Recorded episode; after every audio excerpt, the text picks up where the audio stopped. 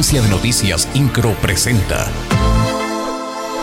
Resumen informativo. El gobernador Mauricio Curi González se reunió con la embajadora de México en Francia, Blanca Jiménez Cisneros, con el propósito de promover al Estado como polo de desarrollo para la atracción de inversiones, así como la internacionalización de las empresas locales en el extranjero a través del intercambio de productos y puentes comerciales. En el encuentro que tuvo lugar en París, el mandatario y la diplomática acordaron fortalecer la relación bilateral entre ambas naciones, identificar oportunidades para el sector económico de Querétaro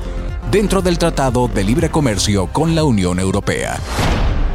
Derivado de la falta de acuerdos entre representantes sindicales y de teléfonos de México, esta mañana fueron colocadas banderas rojas y negras como señal de huelga en las oficinas de la sucursal Querétaro de dicha empresa telefónica. La exigencia trata sobre la liberación de plazas ya negociadas, así como que a sus trabajadores se les haga valer sus derechos laborales adquiridos, tal y como son las jubilaciones. De acuerdo con el Censo Nacional del Sistema Penitenciario Federal y Estatales 2022, que realiza de manera anual el INEGI, el sistema penitenciario del estado de Querétaro destaca por preservar el orden y la seguridad al interior de los centros penitenciarios debido a su estrategia de seguridad con enfoque en la dignidad de las personas privadas de la libertad. De acuerdo al estudio recientemente publicado, en ninguno de los cuatro centros penitenciarios estatales ni en el Centro Especializado para Tratamiento o Internamiento para adolescentes se tiene registro de incidentes al interior, siendo que en el ámbito nacional aumentaron un 22% los incidentes.